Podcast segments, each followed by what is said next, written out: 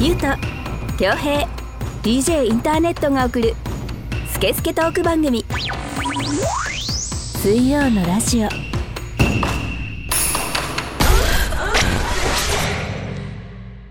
3月2日水曜のラジオナンバー61始めていきたいと思います、えー DJ インターネットです。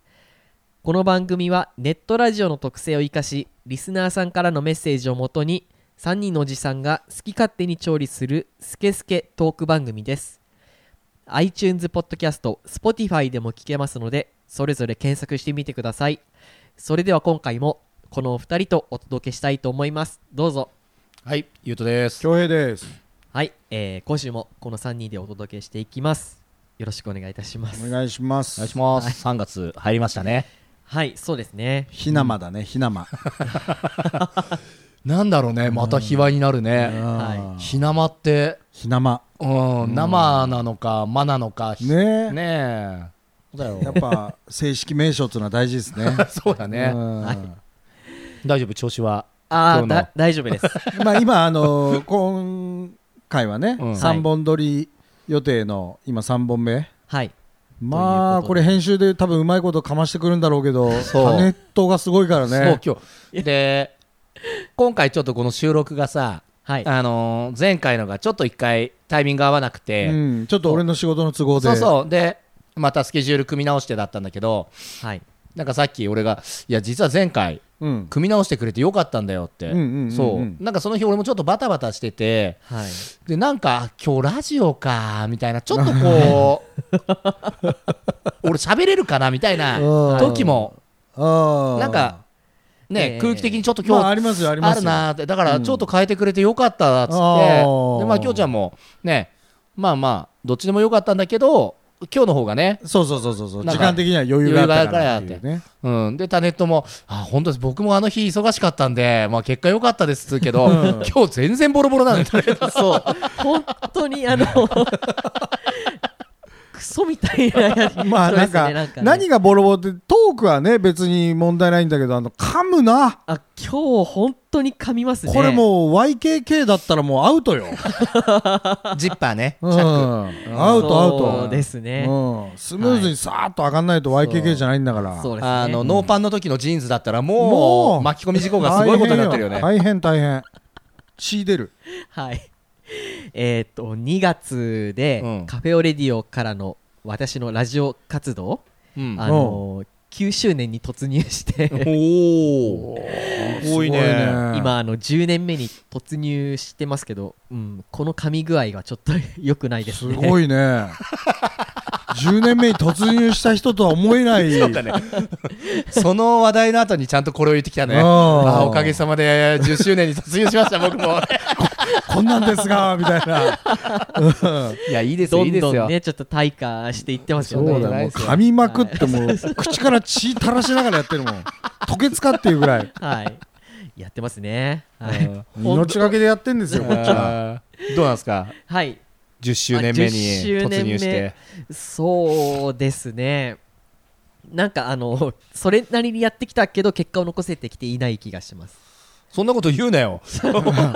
なんかすいません。いやいやいやあのー僕が、あのーなんだろう、あんまり動けてないからだと思います。そんなことないよ。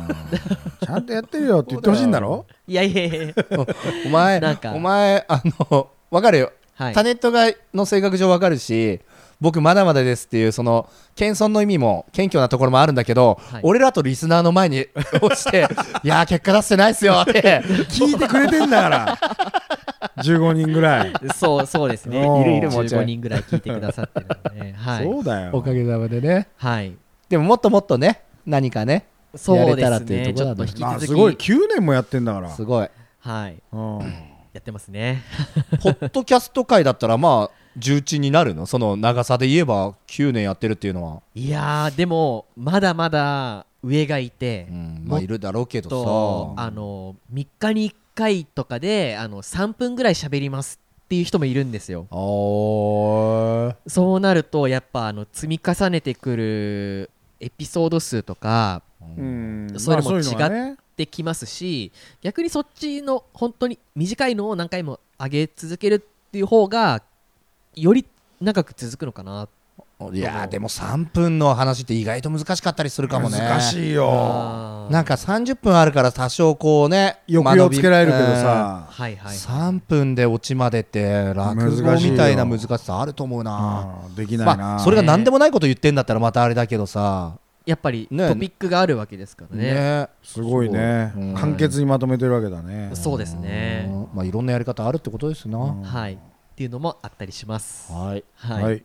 ではですねえーっとニュースの方を紹介させていただきたいと思うんですけど読んでもいいですか？どうぞどうぞ。ダメって言ったことないぞ。そうですね。はい。何の確認だよ。えーでは参ります。スイラジ的ニュー。ちょっと待ってちょっと待って緊張してんなお前ちょっと。え何？その10年目に突入して一人で勝手に 緊張してんの？今日調子悪いからっつって。大丈夫？どうやらねこの入り方緊張してんな。うん。緊張してる、9年やってんだから。自信持っていいんだから、はい。ね？はい。うん。お願いします。はい。では参ります。スイラジ的ニュース。面白いブランド名普段馴染みの深いあの会社ふとどうしてこういう名前なんだろうと思ったことはありませんか？ブランド名はそれぞれの企業の顔であり思いが込められています。そもそもブランド名とは消費者に伝えたい商品の本質的な価値を体現すべきもの。それゆえに大企業はふさわしい名前を選ぶために何百万ドル何億円もの大金を費やす。しかしその中でもバカらしく皆さんの飲みの席のネタとなりそうな社名を紹介します。知ったらきっと誰かに教えたくなるはずです。まず一つ目。Amazon 当初カダブラ .com との社名だったが英語で死体を意味するカダーバと音が似ていたため Amazon.com に変更された。創設者のジェフ・ベゾスは一文字目を A から始まる社名にしたいと思っていたところ Amazon という言葉を発見した。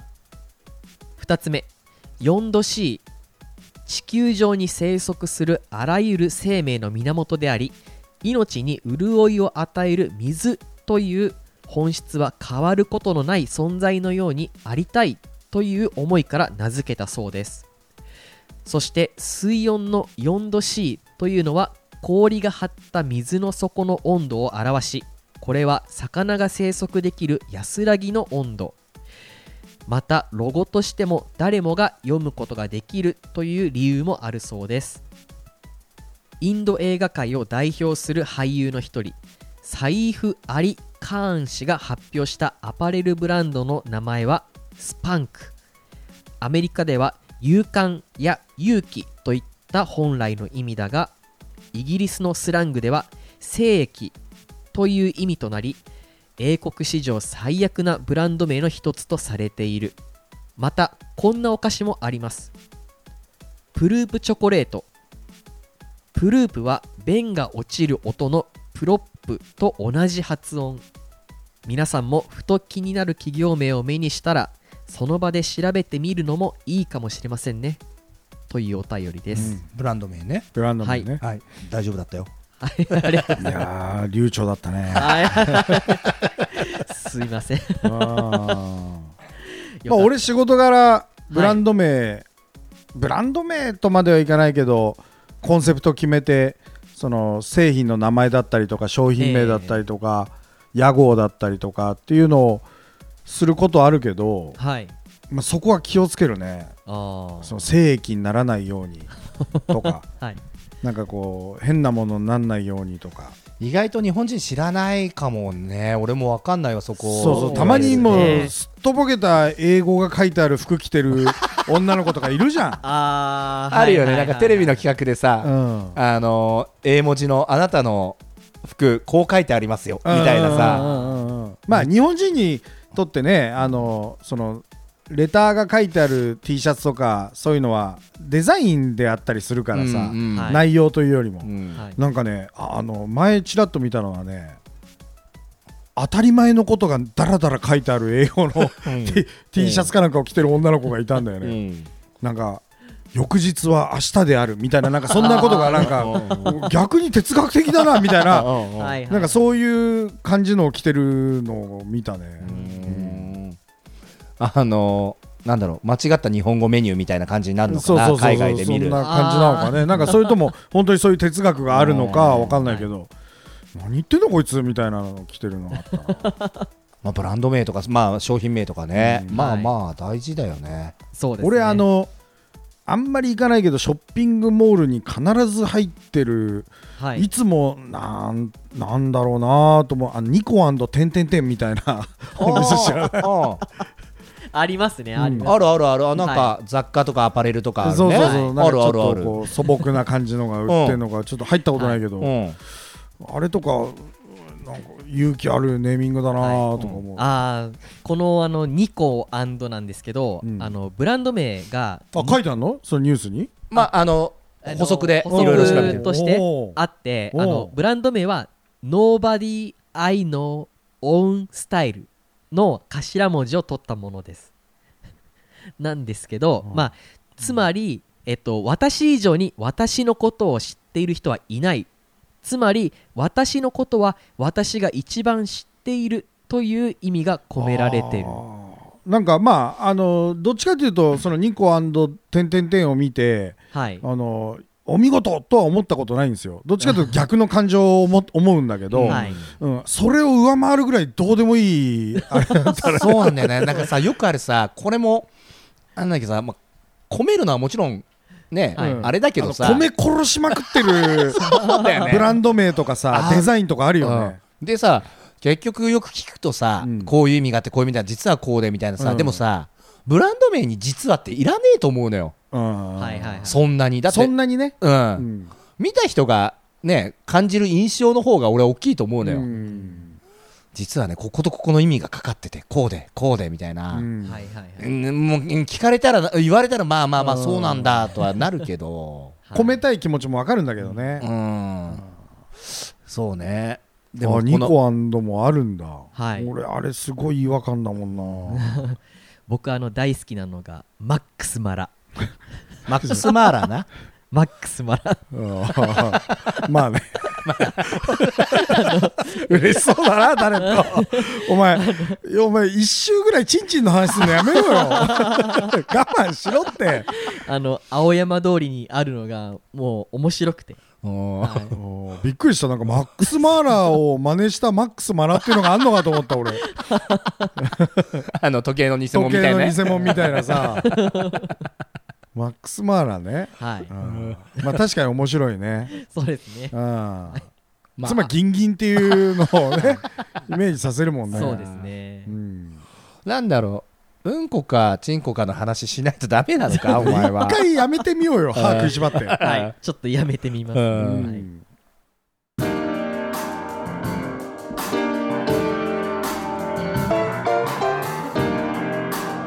スケスケトーク番組水曜のラジ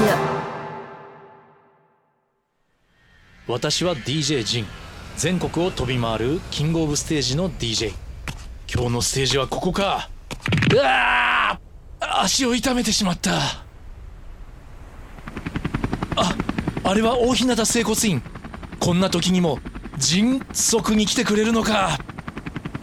ヘリでお迎えには行きませんが。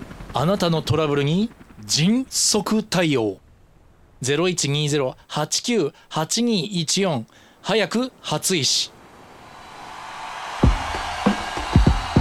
さすがだぜ。大日向整骨院。水曜のラジオ。この番組はリスナーさんからのメッセージを全国から大募集中です。インスタグラムツイッターで「ハッシュタグシャープ水曜のラジオ」と検索し公式ホームページ内のメールフォームからお送りください。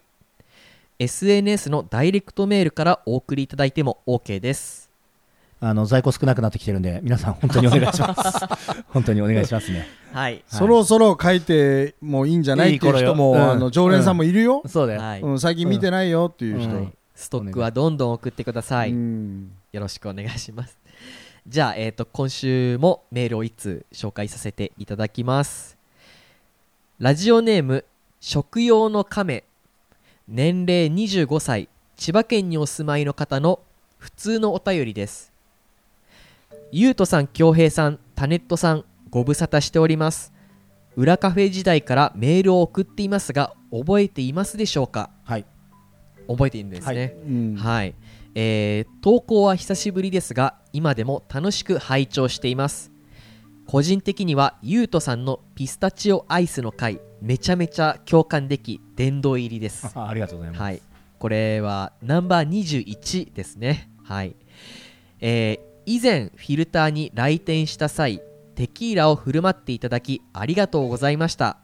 緊張してうまく話せませんでしたがお会いできて嬉しかったです。いえいえわざわざありがとうございました。えー私の話を聞いてください。私は電車とバスで通勤しているんですが就職したての慣れない職場で忙しい日々を過ごしておりつい昨日バスの中で自宅の鍵を紛失してしまいました。気づいたのはバスを降りた後で営業所にも電話しましたが現時点で鍵の落とし物の連絡はない。バスにあれば営業所まで届けられるので翌日に再度かけ直してくれとのことでした。管理会社に連絡するも鍵屋ではないのでわからないと言われ自分で鍵屋に問い合わせをしたところ到着が22時過ぎと言われました。この時点で19時ぐらいでした。じゃあ3時間ぐらいあったんだね。そうですね、えー私はなんとか時間を潰し千葉にしては珍しく雪が降るめちゃくちゃ寒い中ピッキング作業が始まりました。うん最初は気さくに話しかけてくれていた鍵屋のお兄さんがだんだん無言になりマジかすげえなこれとか一人でブツブツ言い出したので嫌な予感を感じていたらこの鍵は防犯性能がすごく高くピッキングは無理です。破壊するしかありません。と解錠ではなく破壊を提案されてしまいました。しかも壊すだけで3万5千円かかり鍵を交換できるかは分からずできたとしても45万かかるとのことでした。バス内に鍵があると確信していた僕は今日一日しのいで明日になれば鍵が見つかると思い鍵穴破壊の申し出を断りキャンセル料6600円を支払いました。上司に連絡をしたところとりあえずお金は自分が払うからビジネスホテルに泊まりなと言われ初めてビジネスホテルを経験しました。シャワーを浴びれること暖かくして眠れる環境に感謝しつつ調子に乗って梅酒を買いガブ飲みして眠りにつき朝を迎えました。翌日バスの営業所に電話をし確認をしたところ鍵は届いていないと非常に残酷な現実を突きつけられ僕は膝から崩れ落ちました。上司に報告したら半日を使って僕が乗っていたであろうバスを営業所に問い合わせで確認し車内を一緒に探してくれたのですがそれでも鍵は見つかりませんでした。めちゃくちゃいい上司だね。本当そうですね、えー結局鍵屋を呼び鍵穴の破壊と交換を依頼3万円の出費となりました。寒空の下鍵屋の破壊活動を見ながらこの3万円あればあれ買えたな。新年早々何やってんだろうとかなりへこみました。雪の日の翌日の昼間柏駅でバスに乗車し探し物をしてすぐに車内から出てきた怪しい人物がいたら僕です。乗客の皆さんお騒がせし申し訳ありません。無事に部屋には入れましたが感動はなく疲れがどっときて死んだように爆睡した後喪失感よりも過去の自分への怒りが湧いてきました。できることなら1日前の僕のみぞおちをぶん殴りたいです。お三方は最近自分にイラついたり自己嫌悪に陥ったことはありますか？その時どうやってストレス発散や気分転換をしていますか？長くなりましたが誰かに聞いてほしかったので投稿いたします。皆様で美味しく調理していただけますと幸いです。ありがとうございます。ありがとうございます、はい。はい。一日前の自分の溝落ちをぶん殴っても多分鍵はなくしてると思うけどな。鍵なくした上に自分にいたやつにぶん殴られてるだけだからなそうですね。この物をなくすっつうのは俺もすごいんですよ。ああ多いるね。のよ、なくすよね。まあ、だからエアポッツとかさそういうの。あで、はいはい。もう絶対なくしそうなものを買うじゃんまた。そうなの。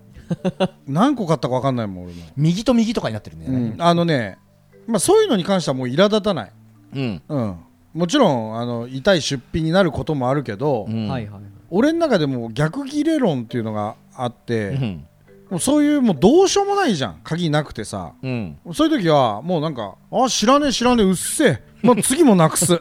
次もなくす。鍵破壊して新しいのがついた瞬間その鍵ぶん投げるみたいな。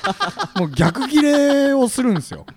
100本持ってこいみたいな。そうそうそう。いい別にまた壊すから。また壊してやっからみたいな。自分で壊すみたいな。はい逆ギレ。もう結構それすっきりする。なるほどね、うん。タネットは自己嫌悪とか、まあ、ありそうだけどな嫌まあそうですね。まあこの前あのポッドキャストアワードがあったじゃないですか。うん。で、まあちょっと皆さんにこう投票してくださいって、まあ、うん。知り合いの人にめちゃくちゃこう LINE とかうん。で連絡してねあの LINE の履歴とかを見ると、うん。やっぱ1年前のポッドキャストアワードのやってくださいねっていうのがうん1年前以来うん全く連絡を取ってない。もうただの営業メールになっちゃったっていうね。っていう感じになっててそういう人が何人かいて、うん。それはちょっと自己嫌悪になっちゃったりとか。なんか LINE はばっちりこうね残っちゃうそのねそうですね。うん。でもさ自己嫌悪になる必要なくない？うーん。なんかお願い事があるわけじゃん。はい、お願いする必要があるからお願いしてるわけじゃん、はい、でもそれ以外お願いする必要ないわけじゃんそうですね。と同じぐらい向こうもないわけじゃん何にも。はい。だから別にそこ五分じゃない？だからきょうちゃんの逆ギレ論で言うと来年も絶対これ送っかんだって来年の今頃みたいなそうそうそうそうくらいあのそうそういうことになるわけね。そうそうそうそう、別に何が悪いの？別に必要だったら送る送るだけだけど、うん。みたいな。そうですね。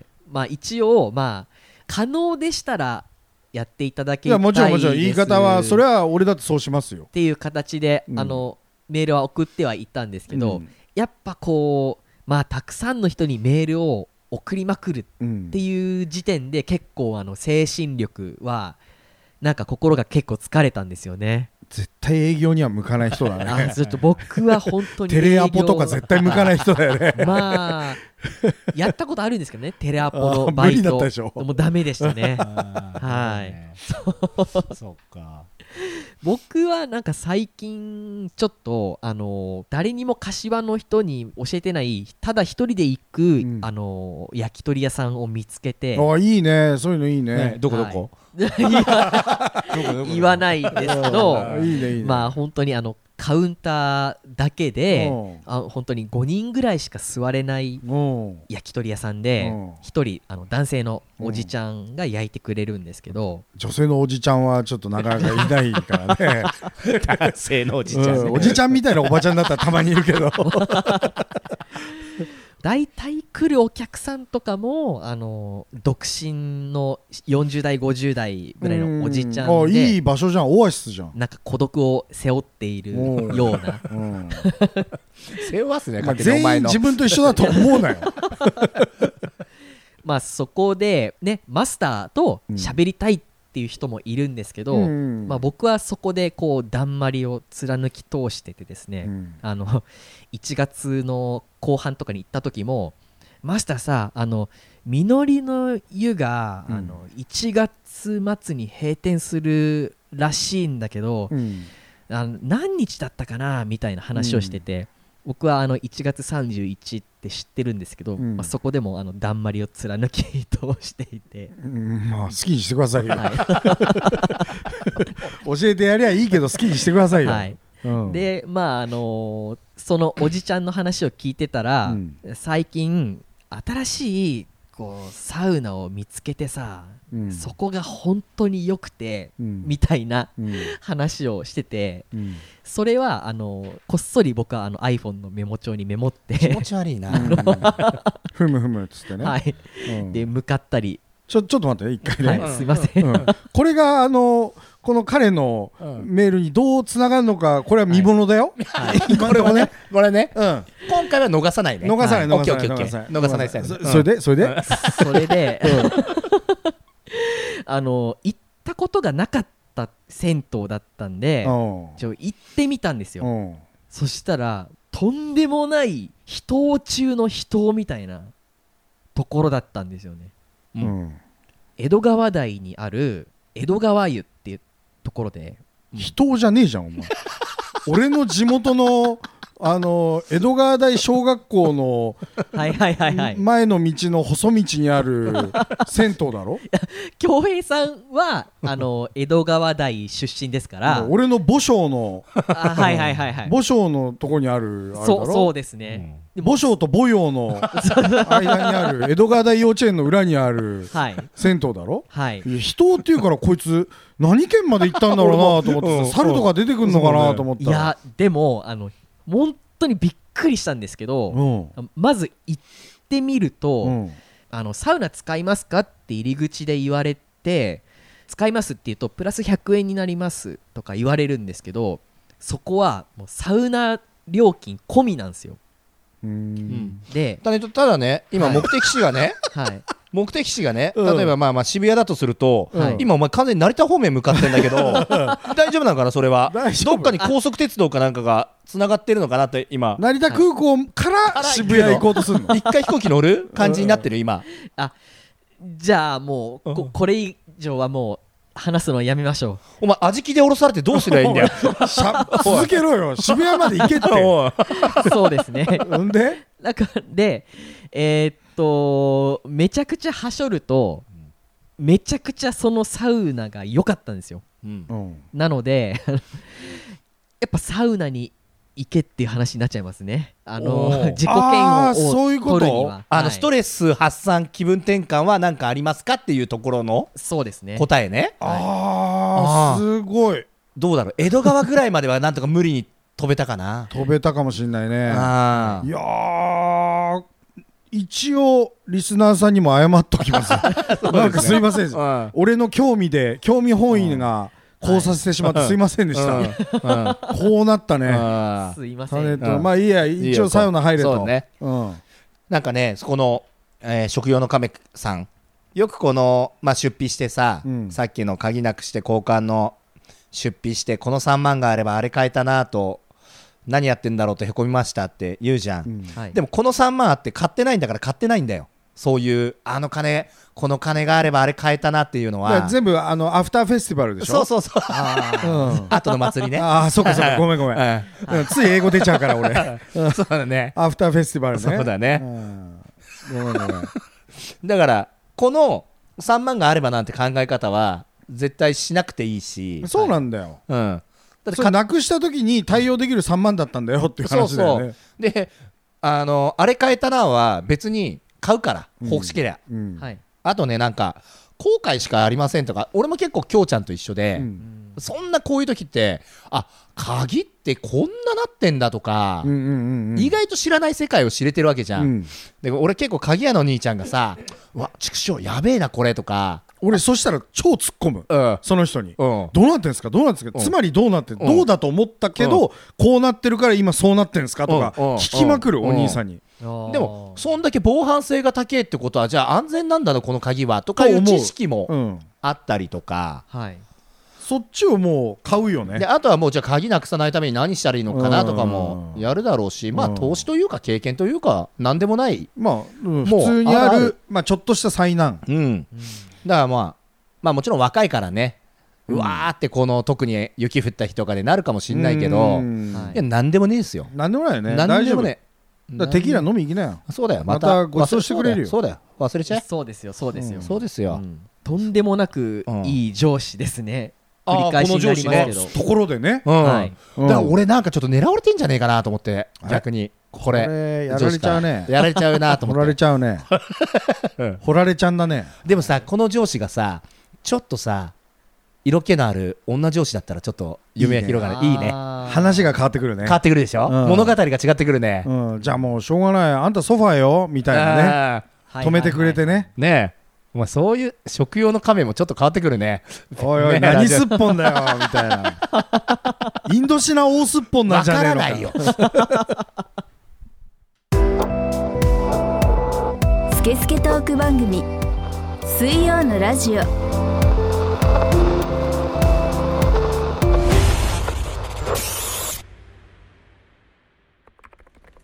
DJ インターネットは日々ラジオを作っている。その代償として体は悲鳴を上げていた。あータイピングのしすぎで指が痛い。でも手を止めるとラジオは更新できないしそんな人にも大日向整骨院は丁寧親切に向き合います。ぜひ大日向整骨院にご相談ください。お電話番号は0120-898214早く初医師。遺体が当たり前になっていませんか？大日向整骨院。水曜のラジオの前番組「裏カフェオレディオ」は公式ホームページから全話視聴可能です。Google や Instagram、Twitter のハッシュタグで「水曜のラジオ」と検索しホームページを探してみてください。本編を聞いた感想もお待ちしております。はい。あのメールください。あの 本当に、本当に。もうそろそろ。うん。はい。そろそろやべえぞ、うん。どしどしお待ちしております、うん。はい。いやあのさ、うん。話は変わってさ、うん。ちょっと疑問に思うことがあって、はいはい。まあ疑問だらけなんだけど生きてたら、はい僕ほら出張多いじゃないですか、うん。でビジネスホテル泊まるんですよね、まあ、はい。しかも好きなんですよビジネスホテル、うん。特に朝食のいいビジネスホテル。すごいいいのね。ん。そうご当地の、うん。まあごバイキングだったそうりとかね。そうそう豪華なね、うん。はい。うん、で今ほらちょっとコロナ禍だからさ、うん。そのビュッフェスタイルじゃないかもしんないから、一応聞くんですよ、はい。もうそれぐらい好きなの。で今回もちょっと行ってきてさ、はい。あのまあ、予約するじゃんでご到着は何時ぐらいですかって聞かれるんですよ。うんうん。知りませんよって話じゃん。あああでちょいちょい聞かれるんですよ。で俺これ前から疑問だったんだけど、うん。そんなのさ、はでその人にね「いやちょっと分かんないですね」って言ったら、まあ、仕事で行くんで、うん。仕事してからそっち行くんでちょっと何時か分かんないですって言ったら、い。あのいや大体でいいんでみたいな、うん。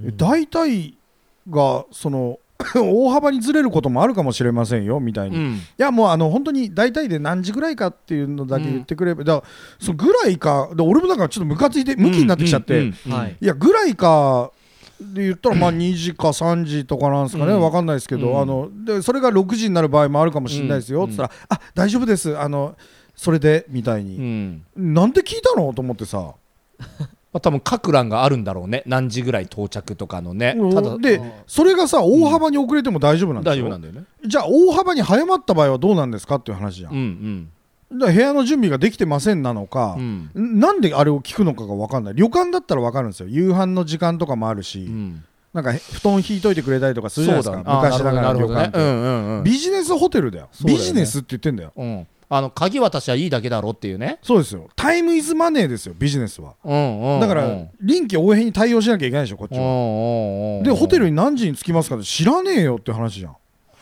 ー。あれ結構聞かれるんですよ。おー。なんか全く今までそういうあれがなかったわ。そうビジネスホテル。なんで到着時間気になるの？サボりたいそれまでゆっくりしたいの？うん。いやなんでしょうね。でさ今度さ旅館とかは多少あるっていうのもそうだしさ、うん。ビジネスホテルじゃ何時到着ってなった時に今度そっちの時間に合わせなきゃいけないってなったらちょっと本末転倒な話になっちゃうわけそうでしょ？そうそうそうそうそうなんか旅館とかいいホテルだったらお迎えがありますからとかさ、うん。うんなんか温泉旅館とかさ、あとなんか100歩譲ってちょっとフロントが混んじゃうとお待たせしちゃうから少しこう人を熱くするとかその時間ね、うん、そうそう。なんかそういう、ね。向こうのシステムの都合上のあれでそういう理由もなくいやもう大体でいいんだよって。いや大体でいいんだったら聞くなやと思うわけよ。なんかあったかいご飯を出したいといやかだからビジネスホテルだからさ、い。朝食だけですよ。あー晩飯そうないんだよ。関係ないんだよ。ないんですないんだよ。ねうん。マジであれ意味わかんない。これ聞いてるビジネスホテル関係者教えてほしいよ。なんで到着時間を知りたがるのか必要に、例えば遅いチェックインだとしたら、うん。その部屋の整えの後回しにできるとか。だからそうじゃん？でそれはもうそっちのサボりのあれじゃないですか。なるほどね、でもさホテルってさ、うん。大体チェックアウトの時さうん。もう朝こっちはギリギリでチェックアウトとかする時とかさもうそういうベッドメイキングみたいな人がもう廊下にいっぱいいるわけじゃん、ね。ちょっとなんだったら早くしてくださいみたいなね。みたいなノックされちゃったりとかさ。うん。うん。うん。でそういう人たちがいるんだからさついでにやっときゃいいじゃん、そうだね。確かにね。うん、これなんだろうね。で11時チェック、うん。でなんかそのホテルはプラス3000円出すと、うん、11時チェックアウトがうん、7時になりますみたいな、夜の。うん、うんうんうんううん。んっていうサービスをやってるところだったの、うん。はい。だからもう全館7時になりますっていう人がうん。部屋にいたらうん。もう僕は予約できないわけじゃないですか、うんうんうんうんうんせいぜいまあ8時ぐらい9時ぐらいからじゃないと入れないですよってなるわけじゃん、うん。うん。そしたらもう予約はできないじゃんそのホテル、うんうんうんでも予約はできたわけだから、7時まで7時チェックアウトの人ばっかりだったわけではないじゃないですか、うんうん。うんだからなんで聞いたのかなと思って。なんで？こんなに大人が3人集まってその何時チェックインですかっていう理由が分かんないでしょ？そうですね。だ多分その聞いてる人もいもう決まりなんでぐらいしかないんだろうねじゃあ、そうだからその無駄なうんあれを一回考え直したらいいよね、うん。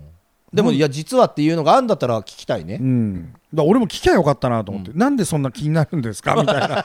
僕の到着を、なぜそんな心待ちにするんですかみたいな。はい。聞きゃよかったね、うん。ちょっと次なんかタイミングあったらさ。うん、聞いてみる。うん。ところでなんで聞くんですかみたいな、うん。何時に行ったっていいでしょうと思うんだよね。ね。朝食は美味しかったの？むちゃくちゃ美味しかった。まあ先週に引き続き相変わらず富山のビジネスホテルだったんだけど、まあ、天然温泉もついてて、おうおう。そう。だからまあ早い時間から温泉入れてさ、うん。あでもすごいよ。白エビの入った炊き込みご飯と、いくらの乗ったマスの押し寿司とカニ汁とうん。ちゃんとシェフが作ってくれるオムレツと。じゃあそのあれだね。ちょっとそのあまりこう美味しくなかった富山ブラックはチャラになるぐらいうん。もホテルが良かった。う、ただなんで到着時間はあんなに気になるの？心待ちにされてるのか？わからなかったけど。